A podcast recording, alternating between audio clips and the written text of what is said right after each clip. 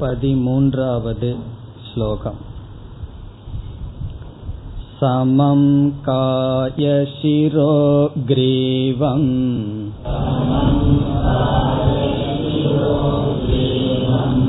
धारयन्नचलं स्थिरः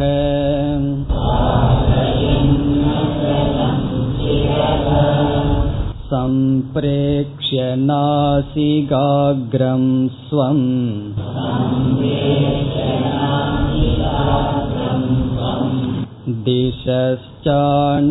दिशश्चानवलोकयन्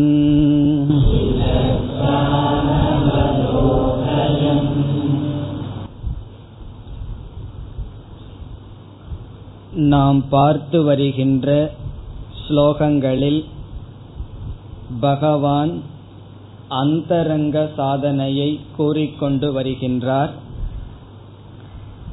அந்தரங்க சாதனை என்பது தியானம் செய்வதற்கு முன் நாம் செய்ய இருக்கின்ற முன்னேற்பாடுகள்.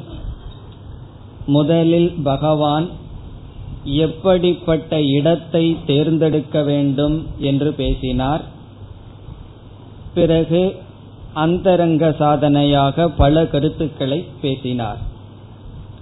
பனிரெண்டாவது ஸ்லோகத்தில் ஒரு முக்கியமான கருத்தை பேசினார். எதற்காக தியானம் என்ற சாதனையில் நாம் ஈடுபட வேண்டும்? தியானம் என்ற சாதனையில் நமக்கு பலவிதமான பலன்கள் வந்த போதிலும் அவைகளெல்லாம் அவாந்தர பலம் முக்கியமாக என்ன பலனை உத்தேசம் செய்து தியானத்தில் ஈடுபட வேண்டும். ஆத்ம விசுத்தையே இது ஒரு முக்கியமான கருத்து என்று சென்ற வகுப்பில் பார்த்தோம். மன தூய்மைக்காக நாம் தியானத்தில் ஈடுபட வேண்டும். நாம் செய்கின்ற தியானம் ஞானத்துக்கு முன் இருந்தால் ஞானத்துக்கு தகுதியடைய என்ன மன தூய்மை வேண்டுமோ அந்த மன தூய்மை ஞானத்துக்கு பின் நாம் தியானத்தில் ஈடுபட்டால் ஞான நிஷ்டைக்கு என்ன மன தூய்மை வேண்டுமோ அந்த மன தூய்மை அதற்காக தியானத்தில் நாம் ஈடுபட வேண்டும். பிறகு தியானத்தினால் உடல் ஆரோக்கியம் நாம் அன்றாட செயல்களை நன்கு செய்ய முடிகிறது. இவைகளெல்லாம் அவாந்தரமான பலன். அவாந்தர பலன் என்றால் சைடு ப்ராடக்ட் தியானம் செய்யும் பொழுது நமக்கு வருகின்ற பலன்கள். ஆனால் எதற்காக தியானம் செய்ய வேண்டும்? ஆத்ம விசுத்தையே பிறகு பதிமூன்றாவது ஸ்லோகத்திற்கு வந்தால் நாம் தியானத்தில் எப்படி அமர வேண்டும் என்று பகவான் கூறினார். சென்ற வகுப்பில் முதல் வரியை பார்த்தோம். சமம் காய சிரோ கிரீவம்.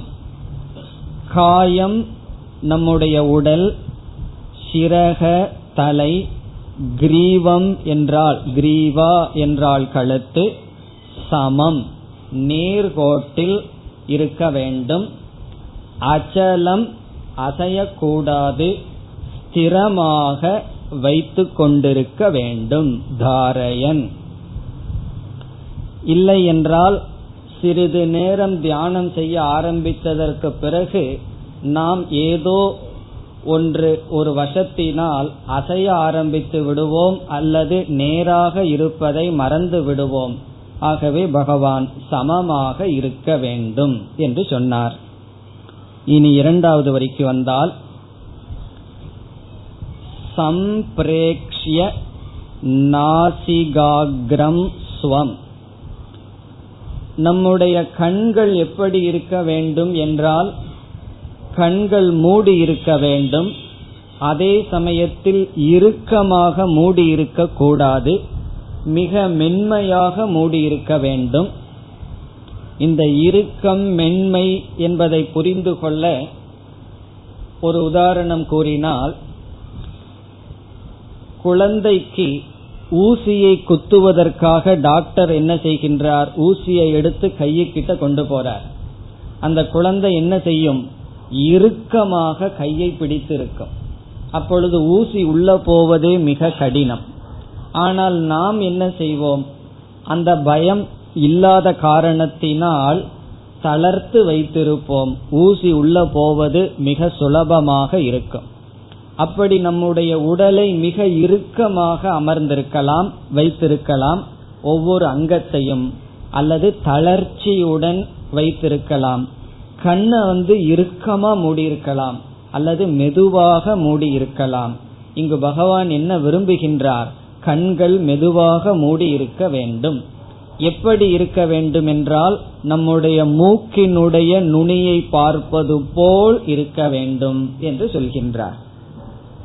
இங்க முக்கியமான கருத்து என்னன்னா மூக்கினுடைய நுனியை பார்ப்பது போல அப்படின்னு பகவான் சொல்கின்றார்.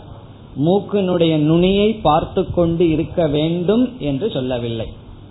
ஆகவே சம்பிரேக்ஷிய என்றால் பார்த்து கொண்டு சம்பிரேக்ஷிய என்றால் பார்த்து கொண்டு எதையை நாசிகா நாசிகா என்றால் மூக்கு அக்ரம் என்றால் நுனி நாசிகாகிரம் என்றால் மூக்கினுடைய நுனி. இப்ப இந்த இடத்துல சந்தேகம் வரலாம் யாரோட மூக்கினுடைய நுனிய பார்க்கணும் என்ற சந்தேகம் நமக்கு வந்துடலாம் இல்ல யாராவது முன்னாடி உட்கார வச்சு அவர்களுடைய மூக்கு நுனிய பார்க்க சொல்றாரா பகவான்? அதனால ஒரு வார்த்தையை சொல்றாரு சுவம். சுவம் என்றால் நம்முடைய. நம்முடைய மூக்கினுடையை பார்ப்பது போல நம்முடைய கண்கள் மூடியிருக்க வேண்டும். பிறகு மீண்டும் பகவான் தெளிவுபடுத்துகின்றார் எந்த திசையையும் நாம் பார்த்து கொண்டு இருக்கக்கூடாது. திசக திசக என்றால் திக்குகள். எந்த திசையையும் அனவலோகயன் அனவலோகயன் என்றால் பார்க்காமல். அவலோகனம் என்றால் பார்த்தல் அனவலோகயன் பார்க்காமல் இருந்து கொண்டு. அதனால வந்து கிழக்க பார்த்து தியானம் பண்ணணுமா மேற்க பார்த்து தியானம் பண்ணணுமாங்கிறதெல்லாம் முக்கியத்துவம் கிடையாது. தியானத்துக்கு எதோ கற்பனைகள் எதோ விதிகள் எல்லாம் சிலர் பேசுவார்கள் அவைகள் எல்லாம் கிடையாது. இங்கு பகவான் என்ன சொல்றாரோ அதுதான். அல்லது நம்மிடம் காமன் சென்ஸ் ஒன்னு இருந்தா அதை பயன்படுத்தணும். சில பேர் அதை விட்டுட்டு மீதி எல்லா சென்ஸையும் எடுத்துக்கொள்வார்கள் விதவிதமான கற்பனைகளுக்கெல்லாம் இங்கு இடம் கிடையாது. தியானத்துல நாம் ஒரு அதிருஷ்ட பலனுக்காக செய்யல. திருஷ்ட பலனான அனுபவிக்க கூடிய பலனான சித்த சுத்திக்காக செய்வதனால் இங்கு சொல்லப்பட்டுள்ள விதிமுறைகளே நமக்கு போதுமானது. ஆகவே எந்த திசையை நோக்கி உட்காரணும் எப்படி உட்காரணுங்கிறதுல எல்லாம் இப்படித்தான் என்கின்ற ஆக்ரகம் கிடையாது. ஆக்ரகம் சொன்னா பிடிவாதம் அல்லது ஒரு கண்டிப்பாக என்ற நிபந்தனை கிடையாது. அது அவரவர்களுடைய சௌகரியத்தை பொறுத்தது. இனி அடுத்த ஸ்லோகம் प्रशान्तात्मा विगतभीः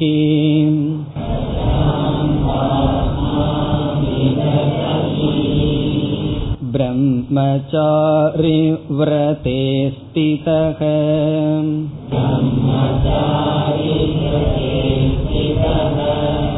मनः संयम्यमच्चित्तः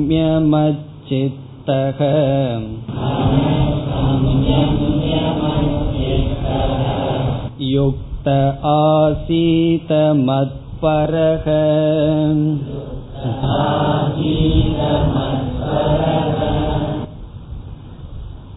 இந்த ஸ்லோகத்தில் பகவான்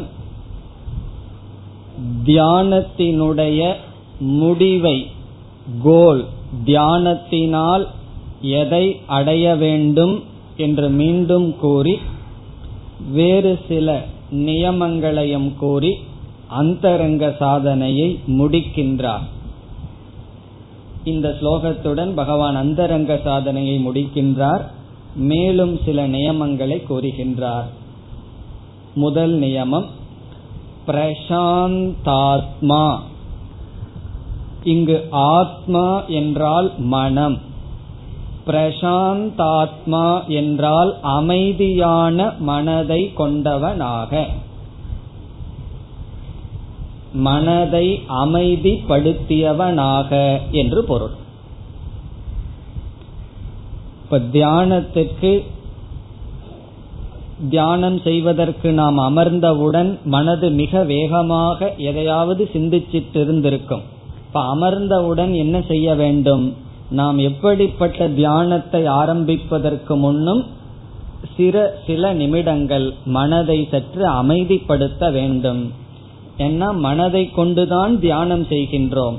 ஆகவே பகவான் இங்கு மனதினுடைய அமைதியை பேசுகின்றார். பிரசாந்த ஆத்மா. சாந்தம் என்றால் அமைதி. பிரசாந்தாத்மா என்றால் மனதி மனதை அமைதிப்படுத்தியவனாக. இது எப்போன்னு சொன்னா தியானம் செய்வதற்கு முன் ஓரளவு மனதினுடைய வேகத்தை குறைத்தவனாக.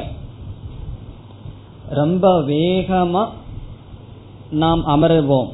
அதே வேகத்துல தியானம் செய்யக்கூடாது. ஒரு பிரேக் நமக்கு இருக்க வேண்டும். அதுக்காகத்தான் வகுப்பு ஆரம்பிக்கிறதுக்கு முன்னாடியே தியான ஸ்லோகம் எல்லாம் சொல்றாரு. சில பேர் வந்து அஞ்சு நிமிஷம் தியான ஸ்லோகம் இருக்கேன்னு அதை கால்குலேட் பண்ணி புறப்பட்டு வருவார்கள். ரொம்ப வேகமா வந்து உட்கார்ந்த உடனே எப்படி வகுப்பு உள்ள போகும்? ஒரு ஐந்து நிமிடம் முன்னாடி நம்ம அமர்ந்து எதோ விவகாரம் எல்லாம் பண்ணிட்டு இருக்கோம் அதையெல்லாம் மறந்து மனதை ரெடி பண்ணணும் செட் பண்ணணும். அதைத்தான் இங்க பகவான் சொல்றார் பிரசாந்தாத்மா. தியானத்தில் அமர்ந்த உடனே நாம் ஜபம் அல்லது விதவிதமான தியானம் இருக்கும் அதை ஆரம்பிக்க கூடாது முதலில் மனதை சற்று அமைதிப்படுத்த வேண்டும். எப்படி மனசை அமைதிப்படுத்துவது என்றால் நாம் தியான பயிற்சியில் செய்திருக்கின்றோம் நம்முடைய மனதை பார்த்தாலே மனது ஓரளவு அமைதியை அடையும். இப்ப மனதை அமைதிப்படுத்துறதுக்கு ரெண்டு மெத்தட் இருக்கு. ஒன்று நம்முடைய மனசையே பார்த்தல் இனி ஒன்று மனதை ஏற்றுக்கொள்ளுதல். தியான வகுப்புல நம்ம பார்த்திருக்கின்றோம். நம் மனதை நாம் பார்க்க வேண்டும்னு பார்த்தோம். பிறகு மனதை அக்செப்ட் மனதை ஏற்றுக்கொள்ள வேண்டும்னு பார்த்தோம். இப்ப இந்த இடத்துலயே ஒரு சந்தேகம் வரலாம். நம்ம மனதுல சில அசுத்தங்கள் இருக்கின்றது நம்ம மனதே நமக்கு பிடிக்கவில்லை. அதை என்ன செய்யறதுன்னா முதலில் ஏற்றுக்கொள்வோம்.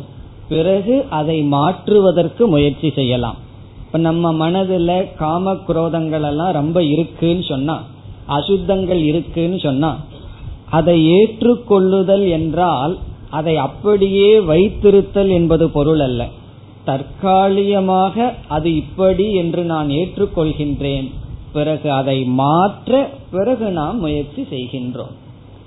இவ்விதம் மனதை பார்ப்பதன் மூலமாகவும் மனதை ஏற்றுக்கொள்வதன் மூலமாகவும் மனதில் தற்காலிகமான ஒரு சாந்தி கிடைக்கும். அது சாதனையாகின்றது. எதற்கு? நிரந்தரமான சாந்திக்கு தற்காலிகமான சாந்தியானது சாதனையாகின்றது மனதை சாந்திப்படுத்தணும்ங்கிறது தான் தியானத்தினுடைய குறிக்கோள். மனதை சாந்திப்படுத்துறதுக்கு நம்மிடம் இருக்கின்ற கருவி மனது.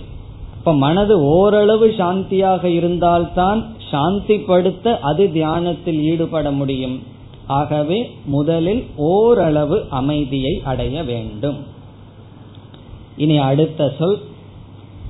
விகத பீகி பீகி என்றால் பயம். விகத பீகி என்றால் பயமற்றவனாக. பயமற்றவனாக இருக்க வேண்டும். மனதிலுள்ள பயத்தை நீக்க வேண்டும். சில பேர்த்துக்கு கண்ணை மூடுனாவே பயம் வந்துடும் தூங்கும் போதுதான் கண்ணை மூடி இருக்கணும். விழிச்சிட்டு இருக்கும் போது கண்ணை மூடுனா பயம் வந்துடும் அல்லது அவர்கள் உறங்கும் பொழுது அந்த அறையில் வந்து லைட் ரொம்ப பெருசா எரிஞ்சிட்டு இருக்கணும் அது பெட்ரூம் லைட் மாதிரி இருக்காது. போக்கஸ் லைட் மாதிரி இருக்கும். அப்படி பெருசா எரிஞ்சிட்டு இருக்கணும். காரணம் என்ன? இருளை கண்டாலும் கண்ணை மூடுனாவே சிலருக்கு பயம் வந்துவிடும். தியானமே செய்யாதவர்கள் திடீர்னு கண்ணை மூடி தியானம் பண்ண ஆரம்பிச்சா பயம் வரும். எனக்கு இது நாள் வரைக்கும் அப்படி வந்ததில்லையேன்னா தியானம்னு பண்ணி பார்த்திருந்தா தான் நமக்கு வரும். இந்த பயம் எல்லாம் நமக்கு வரும். ஆகவே பகவான் சொல்றார் அந்த பயத்தை நீக்க வேண்டும். பயத்தை எப்படி நீக்கணும்னா அதை அனுபவிப்பதன் மூலமாக அதை நாம் நீக்க வேண்டும். பிறகு அந்த பயம் வர வர அபயம் யாம் இருக்க பயமேன்னு பகவானுடைய வார்த்தை இருக்கு. பிறகு அபயம் சத்துவ சம்சுத்திகின்னு எல்லாம் பகவான் சொல்லியிருக்கார். அதை எடுத்துக்கொண்டு பயத்தை நீக்க வேண்டும். இங்க விகதபின்னு சொல்றதுக்கு பல காரணங்கள் இருக்கு. நம்ம வந்து கம்ஃபர்டபுளா நம்ம வீட்டுக்குள்ள பிளாட்ல உட்கார்ந்துட்டு இருந்தா பயம் எல்லாம் அவ்வளவு வராது. ஏகாந்த வாசம் ரகசி ஸ்திதகங்கிறதுக்கு ஒரு விளக்காசிரியர் சொல்றாரு மலை கிரி குகை முதலிய இடங்கள் தான் ஏகாந்த வாசம் ஜனங்கள் இல்லாத இடம்னு சொல்லப்பட்டிருக்கு. நம்ம தியானம் பண்றதுக்கு ஜனங்கள் இல்லாத இடத்துக்கு போய் தனிமையில இருந்தோம்னா பயம் நமக்கு வரும். தியான பயிற்சி பண்றேன்னு சொல்லி யாரும் இல்லாத இடம் அல்லது யாரும் வராத இடம் அவரவர்கள் இருக்கிற ஏரியாவுக்கு பக்கத்திலேயே சுடுகாடு இருக்கும். போய் உட்கார்ந்து ஒரு நாள் ட்ரை பண்ணி பாருங்களேன். யாரும் வராத இடம். அவ்வளவு சுலபமா அவளை வரமாட்டார்கள். வந்தா திரும்பாத இடம். அங்க உட்கார்ந்து நீங்க தியானம் செய்து பார்த்தால் அதெல்லாம் செய்யணும். வைராகியம் வரணும்னா அங்க எல்லாம் கொஞ்சம் போய் பார்க்கணும். அப்பதான் கொஞ்சம் வைராகியம் வரும். அப்படி எல்லாம் போனோம்னு வச்சுக்குவோமே பயம் எல்லாம் நம்ம மனசுல வரும். ஆகவே பகவான் இந்த இடத்துல சொல்றார் இல்ல அப்படின்னா நம்ம நம்ம சிந்தனையில இருந்துட்டு வீட்டுக்குள்ள உட்கார்ந்து தியானம் பண்றதுல என்ன பயம்னு தோணும். முறையா தனிமையான இடங்களுக்கு போய் தபம் செய்யும் பொழுது பயம் வரலாம். அப்ப பகவான் சொல்றார் அந்த பயத்தை நீக்க வேண்டும். அதாவது பயம்ங்கிறது ஒன்றை அடைவதற்கான சாதனை அல்ல. சில கஷ்டங்களை நம்ம எடுத்துக்கிறோம். அவைகள் சாதனையா இருக்கும். ஆனா பயப்படுதல் என்பது நம்முடைய சாதனைக்கு தடையே தவிர அது சாதனை அல்ல அது நீக்கத்தக்கது என்று உணர்ந்து பயத்தை நீக்க வேண்டும். விகத பீகி. இனி அடுத்த சொல். பிரம்மச்சாரி விரதே ஸ்திதக. பிரம்மச்சாரி விரதம். பிரம்மச்சரியம் என்பது ஒரு குறிப்பிட்ட விரதத்தை குறிக்கும். பிரம்மச்சரியம். ஷரீர சம்பந்தம் இல்லாமல் இருத்தல் பிரம்மச்சரியம். இங்கு சொல்லப்பட்ட வார்த்தை பிரம்மச்சாரி விரதம். பிரம்மச்சாரி விரதம் என்றால் மாணவர்களாக இருக்கின்ற நிலையில் சாஸ்திரம் சில விதிமுறைகள் கொடுத்திருக்கின்றது குழந்தையிலிருந்து படிக்க ஆரம்பிக்கின்ற ஸ்டேஜ் வரும்பொழுது அவன் பிரம்மச்சாரி ஆகின்றான். அந்த பிரம்மச்சாரி இல்லறத்துக்கு வரும் வரை அவனுக்கு சில விரதங்கள் இருக்கின்றது. அந்த விரதங்களுக்கு பிரம்மச்சாரி விரதம் என்று பெயர். அந்த விரதத்தில் ஒரு விரதம் பிரம்மச்சரிய விரதம். பிரம்மச்சரிய விரதம் என்பது பிரம்மச்சாரிகளுக்கு கொடுக்கப்பட்ட பல விரதங்களில் ஒரு விரதம். பிறகு மற்ற முக்கிய விரதங்கள் என்ன என்றால் குருவுக்கு சேவை செய்தல். ஏன்னா அந்த காலத்துல குரு குலத்துல போய் இருப்பார்கள். குருவுக்கு சேவை செய்தல். பிறகு எளிமையாக இருந்து கொள்ளுதல். அதிகமான போகத்திற்குரிய பொருள்களை பயன்படுத்தாமல் இருத்தல். அதனாலதான் திருமணமாகும் பொழுது அந்த பிரம்மச்சாரிக்கு என்ன கொடுப்பார்கள் தெரியுமோ? கொடை கொடுப்பார்கள் செருப்பு கொடுப்பார்கள். இதனுடைய அர்த்தம் என்னன்னா அவன் பிரம்மச்சரிய ஆசிரமத்தில் இருக்கும் பொழுது அவன் இதையெல்லாம் பயன்படுத்தியதில்லை. மிக எளிமையாக வாழ்ந்திருக்கின்றான். பிறகு இல்லறத்திற்கு வரும் பொழுதுதான் சில சுகமான பொருள்கள் அவனுக்கு கொடுக்கப்படுகின்றது. இப்ப பிரம்மச்சாரி விரதம் என்றால் குறிப்பாக குருவுக்கு சேவை செய்தல் எளிமையாக வாழுதல் அதிகமான சுகத்தை அனுபவிக்காமல் இருத்தல் அதிகமான சுகம்னு சொன்னா உணவு முதலியவற்றிலும் கூட அதிகமான சுகத்தை அனுபவிக்காமல் இருத்தல். இவைகளெல்லாம் பிரம்மச்சரிய விரதம்.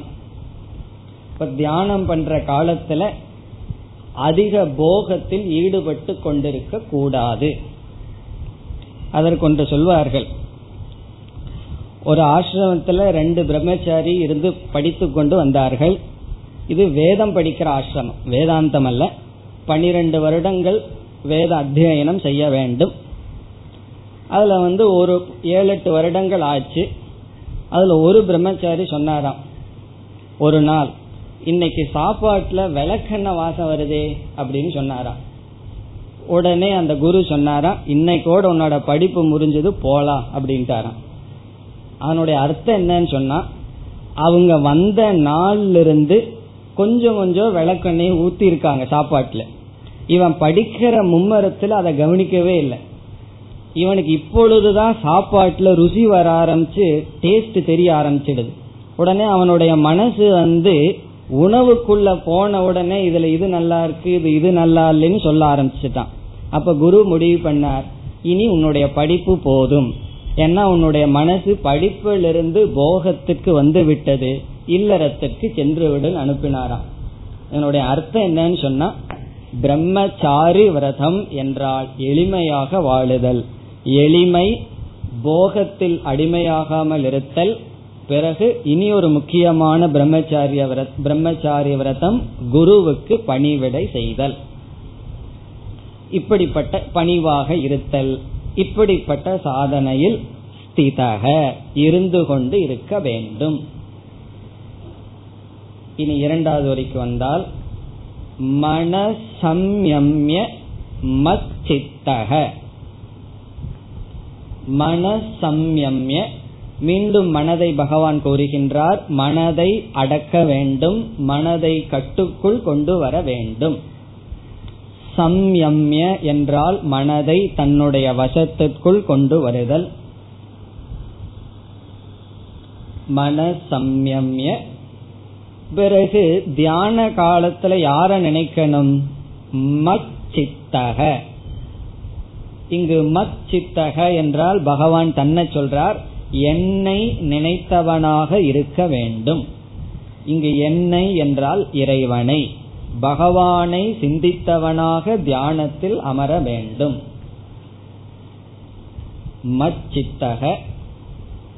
அடுத்த சொல் யுக்தக.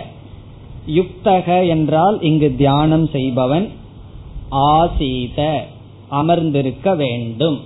இவ்வளவு ஏற்பாடுகளுடன் அமர்ந்திருக்க வேண்டும்.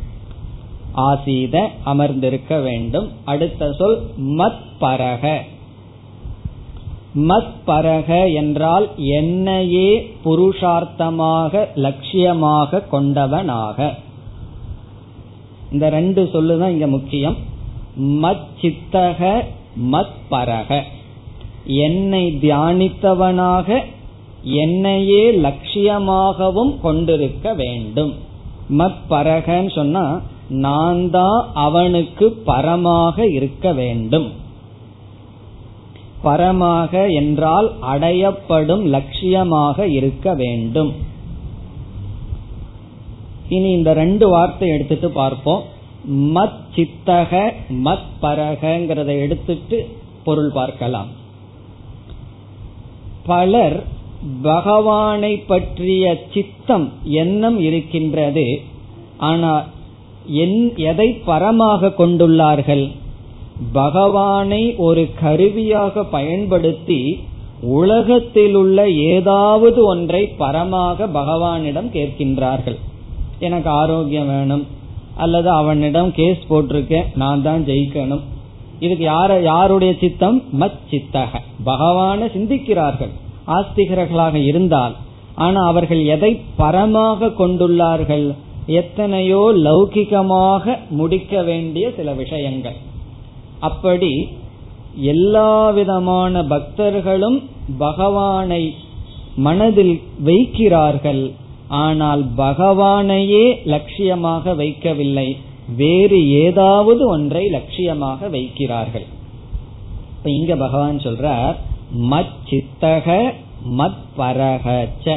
என்ன மனசுல வைக்கணும் என்னையே குறியாக கொள்ள வேண்டும். நான் தான் அவர்களுக்கு லட்சியமாக இருக்க வேண்டும். பகவான் லட்சியமா இருக்கணும்னு சொன்னா அதற்கு மார்க்கம் என்னன்னாலும் பகவான் தான். அவன் அருளாலே அவன் தாள் வணங்கிங்கிறது போல பகவானுடைய பகவானை அடைய பகவானைத்தான் நாம் மார்க்கமாக பின்பற்ற வேண்டும். இப்ப இந்த கடைசி ஸ்லோகத்துல பகவான் என்ன சொல்லியிருக்கார்? எதை குறிக்கோளாக தியானத்தில் கொள்ள வேண்டும்னா என்னைத்தான். என்னைத்தான் குறிக்கோளாக வைக்க வேண்டும். பிறகு என்னைத்தான் அவர்கள் மனதில் வைக்க வேண்டும். இதிலிருந்து வந்து தியானத்துல நாம ஒருமுகப்படுத்துற தியானம் செய்தாலும் பகவானுடைய நாமத்தை தான் எடுத்துக்கணுமே தவிர வெறும் மனதை ஒருமுகப்படுத்த நாம விரும்பிய சில பொருளற்ற சொற்களை கையாளக்கூடாது. காரணம் என்னன்னா நமக்கு ஆத்ம சுத்தி தேவை. வெறும் மனசுக்கு பலம் மட்டும் வேண்டும்னு செய்யவில்லை. இப்போ உடம்புல பலம் வேணும்னா யோகாசனம் பண்றோம் அல்லது ஓடுறோம் ஏதாவது பண்றோம். அதே போல மனசுக்கு பலம் வேணும்னா ஒருமுகப்படுத்தி பயிற்சி பண்ணலாமே என்று நாம் செய்யவில்லை. மனதிற்கு பலம் தேவை. தியானத்துக்கு தியானம் என்ற சாதனையை எதற்கு பயன்படுத்துகின்றோம்? பலம் மட்டுமல்ல பகவானையும் அடைய வேண்டும் என்பதற்காக. ஆகவே பகவான் மச்சித்தக என்று சொல்றார். தியானத்தில் எடுத்துக்கொள்ற விஷயத்திலையும் நான் இருக்கணும். தியானத்தினுடைய லட்சியமாகவும் நான் இருக்க வேண்டும்.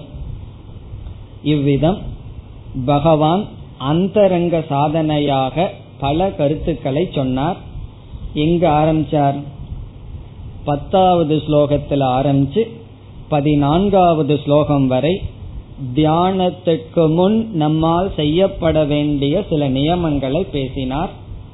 நாம் அடுத்த ஸ்லோகத்திற்கு செல்வதற்கு முன் இதுவரை பகவான் பேசியதை நாம் முறைப்படுத்தி சிந்திக்கலாம். விளக்கம் பார்க்க போவதில்லை. எவ்வளவு கருத்து பகவான் அந்தரங்க சாதனையாக பேசினார். என்று ஒரு சம்மரிய பார்க்கிறோம். இந்த பகுதிக்கு மட்டும். முதல் பகவான் பேசிய கருத்து தேசக. இடத்தை பற்றி பேசினார். இது ஒன்னு தான் ஃபர்ஸ்ட் பாயிண்ட் இடம். இடம் சொல்லி நம்ம எழுதிட்டு அது சம்பந்தமா என்னென்ன பேசினார் என்னென்ன கருத்துக்களை நாம மனதில் கொள்ள வேண்டும்ங்கிறதெல்லாம் உங்களுடைய ஹோம்ஒர்க் நீங்க வீட்டுல போய் என்ன செய்யணும்? இடத்தை பற்றி பகவான் என்னென்ன பேசியிருக்கார்? அது சும்மா தெரிஞ்சு வச்சுட்டா மட்டும் போதாது. நம்ம தியானம் பண்ணும்போது அதுல எவ்வளவு முடியுதோ அதை நாம் பின்பற்ற வேண்டும். அதுல என்னென்ன சொன்னார்னெல்லாம் நான் சொல்ல போவது கிடையாது. சமமா இருக்கணும்னு சொன்னார் சுத்தமா இருக்கணும்னு சொன்னார் சம்ஸ்காரத்துல சுத்தமா இருக்கணும்னு சொன்னார் கீழையும் மேலையும் இருக்கக்கூடாதுன்னு சொன்னார். இப்படி பலது பேசினார். இரண்டாவது பகவான் பேசவில்லை நாம் முக்கிய நாம் எடுத்துக்கொண்டோம் காலம். இடத்துக்கு அப்புறம் நம்மாக பார்த்த கருத்து எந்த காலத்தில் செய்ய வேண்டும் எவ்வளவு காலம் தியானம் செய்ய வேண்டும்ங்கிறத பற்றியும் நம்ம பார்த்தோம். முடிந்தால் அதிகாலை நல்லதுன்னு பார்த்தோம். பிறகு ஆரம்பத்தில் இருபது நிமிடத்திலிருந்து துவங்குவது நல்லது என்று பார்த்தோம். இப்ப முதலில் தேசம் இரண்டாவது கருத்து காலம் மூன்றாவது பேசிய கருத்து ஆசனம். இங்கு ஆசனம் என்பதற்கு பொருள் இருக்கை. இருக்கைனா எந்த இடத்துல நாம் அமர வேண்டும்? நாம் அமருகின்ற இருக்கை எப்படி இருக்க வேண்டும்னு பகவான் பேசினார். ஞாபகம் இருக்கோ? எதை எதையெல்லாம் போடணும்னு பகவான் சொன்னார். புல்ல போடணும் அதற்கு மேல மான் தோலை போடணும் அதற்கு மேல துணிய போடணும்னு சொன்னார். அதனால மான் தோல் கிடைக்கிறது வரைக்கும் தியானம் பண்ண மாட்டேன்னு சொல்லக்கூடாதுன்னு பார்த்தோம். இதனுடைய அர்த்தம் என்னன்னா சாஃப்டா இருக்கணும் ரொம்ப சாஃப்டாம இருக்க கூடாது பூமியிலிருந்து கொஞ்சம் மேல இருக்கணும்னு எல்லாம் பார்த்தோம். அது ஆசனம். அடுத்தது மீண்டும் ஆசனம். ஆசனம் என்றால் ஷரீர ஸ்திதிகி எப்படி அமர வேண்டும்? அதற்கும் ஆசனம்னு தான் பேர். அது நம்ம என்ன பார்த்தோம்? அவரவர்களுடைய சரீரத்தினுடைய நிலைக்கு தகுந்தாற்போல் ஆசனத்தை அமைத்து கொள்ளணும்னு பார்த்தோம். அறுபது வயசுல பத்மாசனத்தை போட்டா என்ன ஆகும்னா போடுறதுக்கு ஒரு ஆள் வேணும் கழட்டி விடுறதுக்கு ஒரு ஆள் வேணும். அதுக்கப்புறம் என்னென்ன போட்டு ஒரு நிமிஷத்துல இருந்து நம்மளுடைய தியானத்துக்கு விஷயம் நம்முடைய காலும் முட்டியுமா தான் இருக்கும். அப்படி அவரவர்களுடைய சரீர ஸ்திதி எந்த வயசுல ஆரம்பிக்கிறோம்ங்கிறத பொறுத்து இருக்கு. அது ஆசனம் ஸ்திரம் சுகம் ஆசனம். இதெல்லாம் பார்த்தோம். இனி அடுத்த கருத்து பிராணக. நம்முடைய பிராணன் எப்படி இருக்க வேண்டும்? இதை எங்க பார்த்தோம் தெரியுமோ? ஐந்தாவது அத்தியாயத்துல கடைசி ஸ்லோகங்கள்ல பார்த்திருக்கோம். பிராணனையும் அபானனையும் சமௌ கிருத்வா சமப்படுத்த வேண்டும்னு அங்க பகவான் சொன்னதை இங்கு நாம் எடுத்துக் கொள்கின்றோம். பிராணன் வந்து ரொம்ப வேகமா இருக்கக்கூடாது. தியானத்துல அமர்ந்தவுடன் அமைதியாக இருக்க வேண்டும். அதுக்காக மூக்கையெல்லாம் பிடிச்சிட்டு இருக்கணுங்கிற அவசியம் இல்லை. மெதுவாக மூச்சுட்டு கொண்டு இருக்க வேண்டும். இந்திரியங்களை வச்சுட்டு என்ன பண்ணணும்னா அந்த நேரத்துல ஒன்னும் பண்ண கூடாது இந்திரியங்களை செயல்படுத்தாமல் வைத்திருக்க வேண்டும். இதுவுமே ஒரு பயிற்சி தான் சாதாரணம் அல்ல என்ன ஒரு ஒருவர் என்னிடம் கூறினார் அவர் வந்து நடனம் ஆடுகின்ற காரியம் பண்றவர் பகவான் சிவபெருமான் போல ஒரு இடத்துல உட்கார்ந்து கண்ணை மூடி உட்கார்ந்து இருக்கணுமா பதினஞ்சு நிமிடம். ஆனா அந்த கண்ணை மூடி ஒரு அஞ்சு நிமிஷத்துக்கு மேல கண்ணு வலிக்க ஆரம்பிச்சிடுதான். ஏன்னா கண்ணை மூடி அமர்ந்திருந்து பழகினதே கிடையாது. இப்ப அதுக்கும் கூட பழக வேண்டும். கண்ணை மூடி கண் அசையாம இருக்கிறதுக்கும் கூட பயிற்சி தேவை. ஒரு பதினைந்து நிமிடம் கைகால் அசையாம இருக்கிறதுக்கும் பயிற்சி தேவை. அதெல்லாம் எனக்கு இருக்குன்னு சொல்ல முடியாது. அது இருந்து பார்த்தா தான் தெரியும் அது கடினம் அதற்கு ஒரு பயிற்சி தேவை என்பது. ஆகவே இந்திரிய ஸ்திதிகின்னு சொன்னா கைகால்களையும் இந்திரியங்களையும் செயலோட்டாமல் வைத்திருப்பதே ஒரு பயிற்சி. அதை செய்ய வேண்டும். அடுத்தது மனஸ்திதிகி மனதினுடைய நிலை. அதை இந்த ஸ்லோகத்திலேயே பகவான் சொன்னார் பிரசாந்தாத்மா மனதை அமைதியாக வைத்திருக்க வேண்டும் சொன்னார். இறுதியாக புத்தி ஸ்திதிகி புத்தியினுடைய ஸ்திதி. நம்முடைய புத்தியை வச்சுட்டு என்ன பண்ண வேண்டும்? இப்படி சொன்ன உடனே இந்த கஷ்டம் எனக்கு இல்லை அப்படின்னு சொல்லக்கூடாது. புத்தி இருந்தா தானே அதை வச்சுட்டு என்ன பண்றதுன்னு சொல்லி கொஞ்சம் கொஞ்சம் நேரமாவது இருந்திருக்குமே நமக்கு. இப்ப புத்தியை வச்சுட்டு என்ன பண்ண வேண்டும்? என்றால் அந்த நேரத்துல தான் புத்திய பயன்படுத்த கூடாது ஆனா அனுபவம் வேற மாதிரி இருக்கும். அந்த நேரத்துல தான் ரொம்ப ஓவரா சிந்திப்போம். திட்டம் எல்லாம் போடுவோம். அந்த நேரத்துல அது செய்யக்கூடாது. இப்ப புத்தி வந்து நோ பிளானிங் ஒரு விதமான பிளானிங் ஒரு விதமான சிந்தனையும் இருக்கக்கூடாது. இதெல்லாம் என்னன்னா இதெல்லாம் தியானம் கிடையாது. தியானத்துக்கு முன்னாடி நம்ம செய்ய வேண்டிய முன்னேற்பாடுகள். இவ்வளவு ஏற்பாடும் பண்ணம்னா தியானத்துக்கு தயாராகின்றோம் அப்படின்னு அர்த்தம். இவ்வளவு ஏற்பாடுகள் தியானத்துக்கு முன் நாம் செய்ய வேண்டும். இதோடு பகவான் அந்தரங்க சாதனையை முடித்து விடுகிறார். இனி வேறு கருத்துக்கு தான் வரப்போற பகிரங்க சாதனையை பார்த்தோம். தியான பலனை நம்ம பார்த்திருக்கின்றோம். அந்தரங்க சாதனையை பார்த்திருக்கின்றோம். நாலு கருத்து மாறி மாறி வரும்னு சொன்னேன். ஞாபகம் இருக்கோ? பகிரங்க சாதனை அந்தரங்க சாதனை தியான சொரூபம் தியான பலம். இந்த கருத்தை தான் மாறி மாறி நம்ம பார்த்து கொண்டிருக்கின்றோம். இதுல பகிரங்க சாதனையை பற்றி பார்த்தோம்.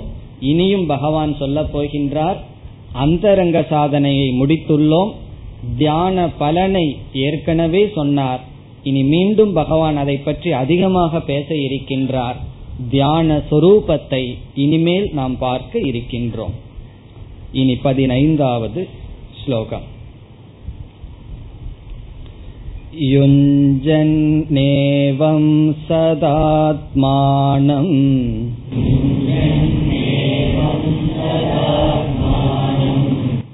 योगी नियतमानसः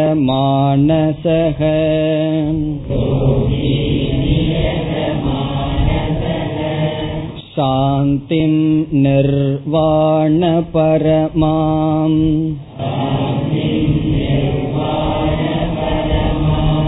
मत्संस्थामधिगच्छति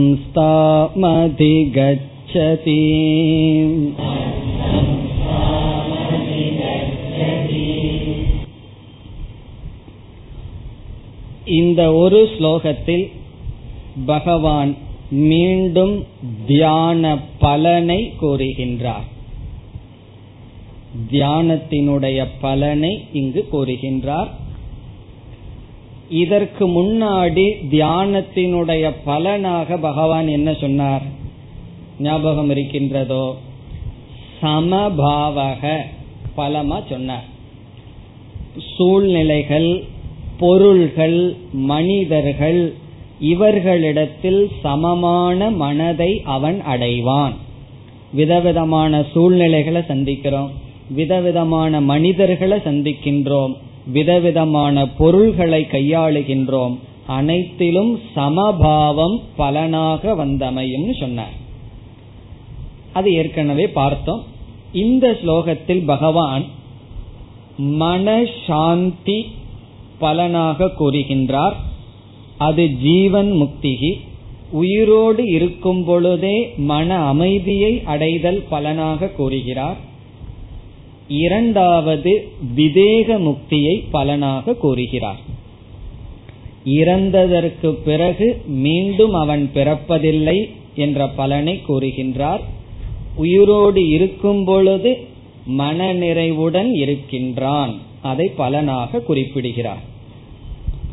இறந்ததற்கு பிறகு அவன் வந்து பிறக்கிறதில்ல துக்கப்படுறதில்லைன்னு சொன்னா இப்ப இருக்கிற வரைக்கும் என்ன பண்ணி கொண்டிருப்பான்? மன நிறைவுடன் இருப்பான். நம்ம வந்து இறந்ததற்கு பிறகு ஒரு சுகத்துக்காக சாஸ்திரமோ அல்லது வேதாந்தமோ அல்லது தியானமோ செய்யவில்லை. இருக்கும் பொழுது எப்படி வாழ்க்கையை கழிக்க வேண்டும்? அதற்காகத்தான் பாடுபடுகின்றோம். இங்கு பகவான் இரண்டு பலனையும் பேசுகின்றார். அது இரண்டாவது வரியில பேசுகின்றார். பிறகு இந்த பலனை கேட்ட உடனே நமக்கு எப்படி இருக்கும்? உடனே அடைஞ்சிடலாமே நல்லா இருக்கே அப்படின்னு இருக்கும். எப்படின்னா இறக்கும் வரை மன அமைதி. இறக்கும் பொழுதும் மன அமைதியோடு இறக்கிறோம். இறந்ததற்கு பிறகு பிரம்மஸ்வரூபமா இருக்கும். கேக்குறதுக்கு எப்படி இருக்கு? நல்லா இருக்கேன்னா இப்படிப்பட்ட நிலை எப்படிப்பட்டவனுக்கு வருகின்றதுன்னு முதல் வரியில சொல்றார். என்ன? இத கேட்ட உடனே நமக்கு எப்படி இருக்கும்? இப்ப வந்துட்டா போதுமே இப்ப இன்னைக்கு சாயந்தரத்துல இருந்துன்னு கேட்கலாம் நமக்கு நினைக்கலாம். இது சரிதான். இந்த சாந்தியும் பிரம்ம ரூபமா இறந்ததற்கு பிறகு இருக்கிறது. யாருக்கு வரும்? முதல் வரியை பார்த்தால் ஏவம் யுஞ்சன். ஏவம் சொன்னா இந்த அத்தியாயத்தில் சொல்வது போல் தியானத்தில் ஈடுபட்டு கொண்டு. ஏவம் யுஞ்சன் சதாத்மானம் சதா ஆத்மானம். சதா என்றால் எப்பொழுதும் இங்கு எப்பொழுதும் என்றால் இடைவிடாமல் அதாவது முறையாக இருபத்தி நாலு மணி நேரம் அர்த்தம் கிடையாது. ஒரு நாளைக்கு ஒரு குறிப்பிட்ட கால தியானம் பண்றோம்னு வச்சிருந்தோம்னா அதை தொடர்ந்து செய்தல். சதா ஆத்மானம்.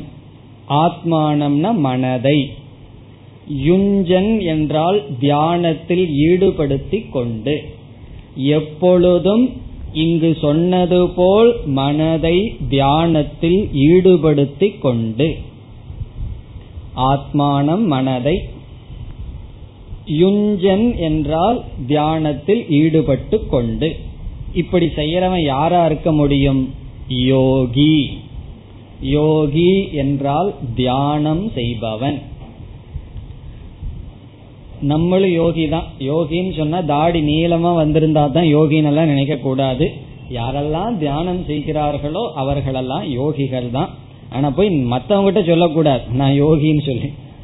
பகவான் சொல்கின்றார் யோகி. இப்படி தியானம் செய்பவன் யோகி. இவன் என்ன பண்ணிட்டான்?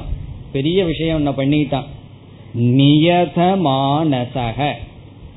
நியதமானசக என்றால் தன்னுடைய மனதை தன்வசம் வைத்து விட்டான்.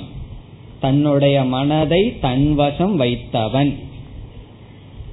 நியதமானசக. அதற்கு அழகா ஒரு விளக்காசிரியர் பொருள் சொல்றார் அப்பிரதிபந்த மனாகா அப்படிங்கிறார். அப்பிரதிபந்த மனாகா என்றால் தனக்கு பிரதிபந்தம் இல்லாத மனதை அடைந்து விட்டான். இந்த சொன்ன உடனே உங்களுக்கு ஞாபகம் வரணும் ஒரு ஸ்லோகம். உத்தரேத் ஆத்மனாத்மானம் ஆத்மைவ பந்துகு. தன்னுடைய மனதை தனக்கு நண்பனாக்கி விட்டான் அப்படின்னு அர்த்தம். அதாவது நம்முடைய மனசுதான் நம்முடைய முயற்சிக்கு பிரதிபந்தங்கள். வேற யாரும் கிடையாது. ஆரம்ப காலத்துல யாராவது வந்து குறுக்க நிக்கலாம். நமக்கு இருக்கின்ற வைராகியம் இருந்ததுன்னா யாரும் குறுக்க நிக்க முடியாது. இமயமலையே நின்னாலும் அது தூள் தூள் ஆயிரும். அப்படி நம்மிடம் இருக்கின்ற மனதினுடைய பலத்துல தான் நம்ம முன்னேற முடியும். பிறகு பின்னேறணும்னா என்னன்னா நம்முடைய மனதில் இருக்கின்ற பலகீனத்தினால். இப்ப நியதமானசகன முழுமையாக தன்னுடைய மனதை தன் கட்டுக்குள் கொண்டு வந்து விட்டான். இப்படிப்பட்டவன். அதாவது மனதை தன்னுடைய கட்டுக்குள் கொண்டு வந்து எப்பொழுதும் தியானத்தில் ஈடுபட்டு கொண்டிருக்கின்ற இந்த யோகியானவன் இங்கு சொல்லப்படுகின்ற நிதித்தியாசனம் என்ற தியானத்தின் பலனாக எதை அடைகின்றான்? இரண்டாவது வரியில் சாந்திங் சாந்தி பிறகு கடைசி சொல்லுக்கு போகணும் அதிகச்சதி. அதிகச்சதினா அடைகின்றான். சாந்தியை அடைகின்றான். மன அமைதியை அடைகின்றான். இந்த சாந்தி என்பது ஜீவன் முக்தியை குறிக்கின்றது. அவன் உயிரோடு இருக்கும் பொழுது அமைதியான மனதுடன் காலத்தை கழிக்கின்றான். கடைசியில என்ன வேணும்னா சில பேர் சொல்லுவார்கள் அல்லவா எனக்கு எல்லாம் இருக்கு ஆனா மன அமைதி மட்டும் இல்லை. அப்ப அந்த எல்லாங்கிறதுக்கு என்ன அர்த்தம்? எல்லாம் இருக்கான் மன அமைதி மட்டும் இல்லையா? மரத்தடியில் இருக்கிறவர் சொல்றார் எனக்கு ஒன்னும் இல்லை மனசமைதி அமைதி மட்டும் இருக்குங்கிறார். அப்ப அவருக்கு என்ன இருக்குன்னா அவருக்கு தான் எல்லாம் இருக்கின்றது. இப்ப மன அமைதி இருந்தால் நமக்கு எல்லாம் இருக்கும். மன அமைதியை தவிர மீதி எல்லாம் இருந்து என்ன பலன்? ஆகவே அந்த அமைதியை அடைகின்றான். மனசாந்தியை அடைகின்றான். இந்த மனசாந்திங்கிறது அனுபவத்துக்குரிய விஷயமா அனுபவத்துக்கு இல்லாத விஷயமா? ஒரு விளக்காசிரியர் மீண்டும் சொல்றார் திருப்திவது நம்ம ஒரு பொருள் அடைஞ்சோம்னா ஒரு திருப்தி அடைகிறோம் அதுபோல ஸ்வப்பிரத்யக்ஷம். இத வந்து நேரில் அனுபவிக்க கூடிய விஷயம். ஆத்மா அனுபவிக்க கூடிய விஷயம் அல்ல அதை கவனமா புரிந்து கொள்ள வேண்டும். ஆத்மா ஒரு பொருளை அனுபவிக்க முடியாது. ஆனா ஆத்ம ஞான பலன் அனுபவிக்க கூடிய விஷயம். இந்த அனுபவிக்க கூடிய விஷயம் போது கவனமாக இருக்கணும். ஆத்மாவை நம்ம அனுபவிக்கிறது இல்லை காரணம் என்ன? அனுபவிக்க வேண்டாம். அதுவே நம்ம சொரூபமா இருக்கு. ஆனா இந்த ஆத்ம ஞானத்தினால வர்ற பலன் இருக்கின்றதே மோக்ஷம். அது அனுபவத்திற்குரிய விஷயம். ஆகவே சாந்தியை அடைகிறான்னு சொன்னா அவன் அனுபவத்திற்குரிய விஷயமான மன அமைதியை அடைகின்றான். ஆத்ம ஞான பலம் பிரத்யக்ஷம் ஆத்மான பிரத்யக்ஷம். ஆத்மா பிரத்யக்ஷம் அல்ல ஆத்ம ஞானத்தினுடைய பலன் பிரத்யக்ஷம் அதை பகவான் கூறுகிறார். எவ்வளவு நாள் சாந்தியா இருப்பான்? பிராரப்த கர்மம் இருக்கிற வரைக்கும் இருப்பான். அதற்கு பிறகு என்னாகும் பிராரப்தம் முடிந்தவுடன் ஸ்தூல சரீரம் என்ன ஆகும்? ஸ்தூல பூதங்கள்ல கலந்து விடுவது போல் அவனுடைய சூக்ம சரீரமும் சூக்மமான பூதங்களுடன் கலந்துவிடும் அவனுடைய ஆத்மா பிரம்மஸ்வரூபமாகவே இருக்கும். மீண்டும் பிறப்பு இறப்பு என்பதில்லை. அதை பகவான் அடுத்த சொல்லில் கூறுகிறார். நிர்வாண பரமாம். நிர்வாணம் என்ற சொல்லுக்கு பொருள் ஷரீர சம்பந்த ரகிதம். நிர்வாணம் என்றால் ஷரீர சம்பந்த ரகிதம். ஷரீரத்தோடு சம்பந்தம் இல்லாமல் இருத்தல். சரீரத்தோடுனா ஸ்தூல சூக்ம காரணம் மூணு சரீரம் நமக்கு இருக்கு. அந்த மூன்று சரீரத்தோடு சம்பந்தம் இல்லாமல் இருத்தல் நிர்வாணம். இப்ப வந்து ஆத்மாவுக்கு வந்து உடைய போல சரீரம் இருக்கு. இப்ப ஆத்மா வந்து நிர்வாணமாக இல்லை ஆடையற்று இல்லை. நிர்வாணமாக இல்லைன்னு சொன்னா ஆடையோடு இருக்கின்றது இப்ப நிர்வாணம் என்றால் எந்த சம்பந்தமும் இல்லாமல் அது மட்டும் இருக்கின்றது. நிர்வாண அடுத்த சொல் பரமாம். நிர்வாண பரமாம் இங்கு பரமம் என்றால் மோக்ஷம். பரமம் என்றால் மோக்ஷம். நிர்வாண பரமாம் என்றால் ஷரீர சம்பந்தமற்ற மோக்ஷம். ஷரீரத்தோடு சம்பந்தமில்லாத மோக்ஷத்தை அடைகின்றான். பரமம்ங்கிறது நம்முடைய பரம புருஷார்த்தமான மோக்ஷம். இந்த மோக்ஷம் என்னன்னா நிர்வாணமான மோக்ஷத்தை அடைகின்றான். நிர்வாணமான மோக்ஷம்னா சரீர சம்பந்தமற்ற மோக்ஷத்தை அடைகின்றான். பிறகு பகவான் இந்த சொல்லை மீண்டும் விளக்குகின்றார். அதுக்கப்புறம் அவன் எப்படித்தான் இருப்பான். உடம்புல இருக்கிற உடம்பும் போய் சூக்ம சரீரமும் போயிடுதுன்னா அவனுடைய ஸ்திதி எப்படித்தான் இருக்கும்? அடுத்த சொல் மத் சம்ஸ்தாம். மத் சம்ஸ்தாம் என்றால் என்னுடைய ரூபமாக இருப்பான். என் சொரூபமாக இருப்பான். மதாத்மிகாம் அப்படின்னு அர்த்தம். மதாத்மிகாம் அல்லது மமரூபேன ஸ்திதிகி என்னுடைய ரூபமாகவே பிரம்ம ரூபமாகவே அவன் இருப்பான். மத் சம்ஸ்தாம் என்பதற்கு பகவான் சொரூபமாக இருப்பான். என் சொரூபமாகவே அவன் இருப்பான். என் சொரூபம்னு என்ன? பிரம்மஸ்வரூபமாக அவன் இருப்பான்.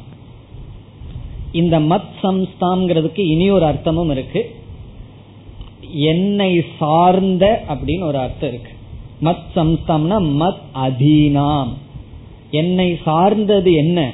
இந்த சாந்தியும் நிர்வாண பரமும் என்னை சார்ந்தது. என்னுடைய அனுகிரகத்தினால் அடையப்படுவது. இப்ப என்னுடைய அனுகிரகம் இல்லாம ஒருவனுக்கு சாந்தியோ அல்லது விதேக முக்தியோ வராதுன்னு ஒரு பொருள் இருக்கின்றது. அதாவது மத் சம்ஸ்தாம் சொன்னா என் கையில் இருக்கின்றதுன்னு சொல்றார் பகவான். பகவான் கையில எல்லாமே இருக்கு. உலகத்துல என்ன வேணும்னாலும் பகவான் கிட்ட தான் வாங்க முடியும். நான் மோட்சத்தை வாங்குறதுக்கு வேற யாருகிட்டயாவது போறேன்னா வேண்டாம் அதையும் எங்கிட்ட தான் வாங்க முடியும்னு பகவான் சொல்றார். இப்ப என்னிடம் என்னிடம் அதீனமாக இருக்கின்ற மோக்ஷம் அல்லது என் சொரூபமாக இருத்தல். அந்த மோக்ஷத்தை அதிகச்சதி ஒருவன் அடைகின்றான். இந்த அத்தியாயத்துல ஜீவன் முக்தியை பற்றி பகவான் ஞான பலனை பற்றி அதிகமா பேசியிருக்கின்றார். இனியும் முக்கியமான சில லட்சணங்கள் வர இருக்கின்றது ஜீவன் முக்திக்கு. அப்பொழுது சாந்தி ஜீவன் முக்தி ஜீவன் முக்தனுடைய மனநிலை என்னங்கிறதெல்லாம் மீண்டும் நாம் விளக்கமாக பார்க்க இருக்கின்றோம். இனியும் ரெண்டு இடத்துல பகவான் சில ஸ்லோகங்களில் பேச போகின்றார் இனி அடுத்த கருத்துக்கு செல்லலாம் பதினாறாவது ஸ்லோகம் நாத்யஷ்ணதஸ்து யோகோஸ்தி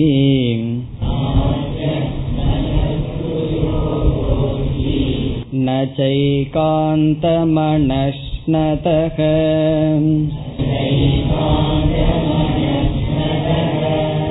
न चातिस्वप्नशीलस्य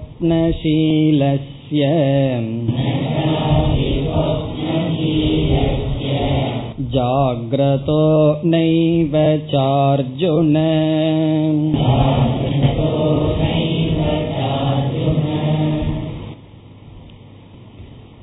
பதினாறு பதினேழு இந்த இரண்டு ஸ்லோகங்களில் மீண்டும் பகவான் பகிரங்க சாதனையை பேசுகிறார். பதினாறு பதினேழில் பகிரங்க சாதனை. இந்த அத்தியாயம் எந்த சாதனையில் ஆரம்பித்தது? இதே பகிரங்க சாதனையில் ஆரம்பிச்சார். எந்த சாதனையை பகவான் பகிரங்க சாதனையாக ஆரம்பித்தார்? கர்ம யோகத்தில் ஆரம்பம் செய்தார். அதற்கு பிறகு சுயமுயற்சி தேவை என்பதை பற்றி பேசினார். இந்த இரண்டு ஸ்லோகங்களில் பகிரங்க சாதனையாக பகவான் கூறுவது எல்லா விதத்திலும் அளவாக இருத்தல் சமமாக இருத்தல் பகிரங்க சாதனை. எல்லா விதத்திலும் அளவுடன் இருத்தல். சமத்துவம். சமமாக இருத்தல பகிரங்க சாதனையை அறிமுகப்படுத்துகிறார். தியானம் கைகூட வேண்டும் என்றால் தியானம் செய்து தியானம் செய்ய வேண்டும் என்றாலே பிறகு செய்து அதனுடைய பலனை அடைய வேண்டும் சொன்னா எல்லா விஷயத்திலும் நாம் அளவாக இருக்க வேண்டும். அதற்கு உதாரணமாகத்தான் சிலதை சொல்ல போறார். ஆகாரம் நித்ரா இவைகளையெல்லாம் உதாரணமா சொல்றார். நம்மளுடைய உணவு அளவா இருக்கணும். நம்முடைய உறக்கம் அளவாக இருக்க வேண்டும். நாம் ஓய்வெடுக்கிறது எவ்வளவு தேவையோ அவ்வளவு அதுல ஒரு சமத்துவம் இருக்கணும். உழைப்புல அளவா இருக்கணும். இப்படி பகவான் சிலவற்றை உதாரணமாக சொல்கின்றார். சொல்லி காலையிலிருந்து தூங்க போற வரைக்கும் அது மட்டுமல்ல அந்த தூக்கத்திலும் தூக்கத்துக்கு அப்புறம் எப்படி வேணாலும் இருக்கலாம்னு அர்த்தம் கிடையாது. அந்த உறக்கம் உட்பட அனைத்தும் பேலன்ஸ்டா இருக்கணும்னு சொல்றார். சமமாக இருக்க வேண்டும். சமமாக இருக்கணும்னா எவ்வளவு தேவையோ அவ்வளவு இருக்கணும். எதையும் அதிகமாகவோ குறைவாகவோ செய்யக்கூடாது. இப்ப சமமாக இருத்தல். பேலன்ஸ்டு லைஃப் அத பகவான் சொல்றார். நீ என்னமோ பண்ணிக்கலாம் ஆனா தியானம் மட்டும் பண்ணலாம் அல்லது தியானம் செய்து கொண்டா மீதி எல்லாம் சரியாயிரும் அப்படிங்கறதெல்லாம் சரியல்ல. எதை வேணாலும் பண்ணிட்டு தியானம் பண்ண முடியுமான்னா பண்ண முடியாது. அப்படி பண்ணோம் அப்படின்னா அதுக்கு பேரு தியானம் அல்ல. ஆகவே பகவான் சொல்றார் நம்மளுடைய வாழ்க்கையே சமமாக இருக்க வேண்டும். அதனாலதான் ஏற்கனவே இந்த கருத்து உங்களிடம் கூறியிருக்கின்றேன். பேலன்சிங் சமம் சொன்னா பேலன்ஸா இருக்கிறது. அந்த பேலன்சிங் அப்படிங்கிறதுக்கு ஒருவர் ஒரு லட்சணம் சொல்லியிருக்கார். Disciplining the discipline is balancing நம்முடைய ஒழுக்கங்களையே ஒழுங்குபடுத்துவதுதான் சமத்துவம். இப்போ ஒழுக்கம்னா என்ன? ஒருவர் வந்து உணவுல ஒழுக்கமா இருக்கணும்னு விரும்புற விரும்பி என்னன்னா திங்கக்கிழமை இந்த அம்பாளுக்காக விரதம் செவ்வாய்க்கிழமை இவருக்கு விரதம் புதன்கிழமை இவருக்கு விரதம்னு சொல்லி சாப்பிடவே இல்லைன்னு வச்சுக்கோமே. பிறகு பகவான் சொல்றார் தியானம் கைகூடாது. பிறகு அதிகமாக உணவு கொண்டாலும் தியானம் கைகூடாது என்று ஏதாவது ஒரு ஒழுக்கத்தை நம்ம எடுத்துட்டோம்னா நம்ம எரியாமல் அதுல இருந்து பேலன்ஸ விட்டுருவோம். அப்படி இருக்க கூடாதுன்னு சொல்ற நம்முடைய மைண்டினுடைய நம்ம மனசினுடைய டெண்டன்சி என்னன்னு சொன்னா எதை எடுத்துட்டாலும் நம்ம மனசு ஏதோ ஒரு எக்ஸ்ட்ரீம்ல தான் இருக்கும். இடையிலேயே நிக்காது. அது நம்மளுடைய மனசினுடைய சுவாவம் எதை எடுத்துட்டாலும் ஒன்னா இந்த எக்ஸ்ட்ரீம் அல்லது அந்த எக்ஸ்ட்ரீம் சமமான நிலையில இருப்பதுங்கிறது மிக மிக கடினம். அந்த பயிற்சி வேணும்னு சொல்ற பாக்குறதுக்கு வந்து சுலபமா இருக்கு ஆனா கடினம். இப்ப சாதாரணமா ஒருவரோட ஒரு ஃப்ரெண்ட்ஷிப் வச்சுக்கிறோம்னு வச்சுக்கோமே. நம்ம பேலன்ஸ்டாவே இருக்க மாட்டோம். ஒரு நாள் தோல் மேல கை போட்டுட்டு இருப்போம் அடுத்த நாள் சண்டை போட்டுட்டு இருப்போம் பல சமயங்கள்ல நடக்கும். பிளாட்ல எல்லாம் வீட்டுல பார்த்தா ரெண்டு பேர் உட்கார்ந்து ரொம்ப பேசி கொண்டிருப்பார்கள் ஒரு நாள். ரெண்டாவது நாள் போட்டா சண்டை போட்டுட்டு இருப்பார்கள் அப்படி ரொம்ப டூ மச் அதிகமான ரிலேஷன்ஷிப் அப்படி இல்லை அப்படின்னு சொன்னா குரோதம். ஒன்னா காமம் அல்லது குரோதம். அளவா வச்சிருக்கிறதுங்கிறது யாருக்கும் தெரிவதில்லை. அது யார சொல்லி? தப்பு கிடையாது. நம்முடைய மனதினுடைய சுவாவம். நம்ம மனசு வந்து ஏதோ ஒரு எக்ஸ்ட்ரீம்ல இருக்கும். பகவான் சொல்றார் அப்படி இருக்க கூடாது அதுக்கு சில உதாரணங்கள் கொடுக்கணுமே. எல்லாத்தையும் சொல்லிட்டு போலாம். முதல்ல பகவான் உதாரணமாக எடுத்துக்கொள்வது ஆகாரத்தை உதாரணமாக எடுத்துக் கொள்கின்றார் அது வந்து ரொம்ப முக்கியம். ஏன்னா ஆகாரம் தான் முழு நாளையே நிர்ணயிக்க போகுது. எதை உள்ள போடுறோமோ அதுதான் மற்ற ஆக்டிவிட்டிஸே நிர்ணயிக்க போகுது. ரெண்டு முக்கியம் ஆகாரமும் உறக்கமும் அந்த ரெண்டையும் பகவான் இந்த ஸ்லோகத்தில் எடுத்துக் கொள்கிறார். அதுல சமமாக இருக்க வேண்டும் சொல்றார். என்ன சொல்றார் பகவான்?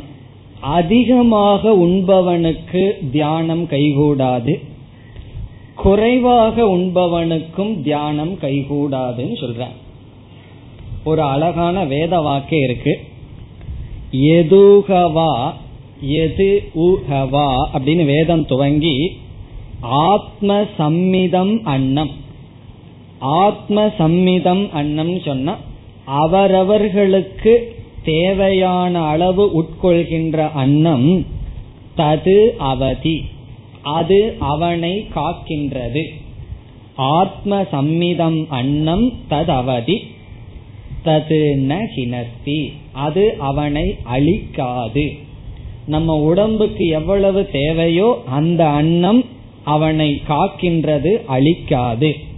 பிறகு வேதத்தினுடைய அடுத்த வரி எது பூயக ஹினஸ்தி தது? எது நம்முடைய உடலுக்கு தேவைக்கு மீதி சாப்பிடுகின்றோமோ தேவைக்கு மேல் சாப்பிடுகின்றோமோ பூயக ஹினஸ்தி. அந்த ஆகாரமே நம்மை அழிக்கின்றது. நம்மை அழிக்கிறதுக்கு போய் விஷத்தை குடிச்சிட்டு வர வேண்டாம். எவ்வளவு சாப்பிடணுமோ அதுக்கு மேல சாப்பிட்டா அதுக்கு மேல போறதெல்லாம் விஷம். அதுவே நம்மை அழிக்கின்றது. பிறகு எது கனியக? எது கனியகன? குறைவாக உட்கொள்கின்ற உணவு. தது ந அவதி. அது ஒருவனை காப்பாற்றாது. அப்படின்னு என்ன குறைவா சாப்பிட்டாலும் நல்லதல்ல. அதிகமா சாப்பிட்டாலும் நல்லதல்ல. இதுல என்ன கவனம்னா குறைவு அதிகம்ங்கிறதுக்கு என்ன ஸ்கேல் அதுதான். இவ்வளவுன்னு சொல்லலையே பகவான். இத்தனை இட்லின்னு எல்லாம் பகவான் சொல்லலையே. குறைவு அதிகம்னு சொல்லிட்டார்கள். அது எதை குறிக்குதுன்னு சொன்னா அவரவர்களுக்கு முடிவு பண்ணணும். இனி ஒருத்தரை பார்த்துட்டு எல்லாம் கம்பேர் பண்ணக்கூடாது. இனி ஒருத்தரை பார்த்துட்டு அவர் சாப்பிட்றத வச்சுட்டு அதே அளவு நான் சாப்பிடுவேன் எல்லாம் நினைக்க கூடாது. அவரவர்களுடைய சரீர நிலை செய்கின்ற செயல் இதெல்லாம் வச்சு முடிவு செய்ய வேண்டும். ஆனால் அளவாக சாப்பிட வேண்டும். இதை பற்றி யோக சாஸ்திரத்தில எல்லாம் சில கருத்துக்கள் சொல்லப்பட்டிருக்கிறது. அடுத்த வகுப்பில் பார்ப்போம். ॐ पूर्णमधपूर्णमिधं पूर्णात्पूर्णमुदच्छते पूर्णस्य पूर्णमादाय पूर्णमेवावशिष्यते ॐ शान्ति शान्ति शान्तिः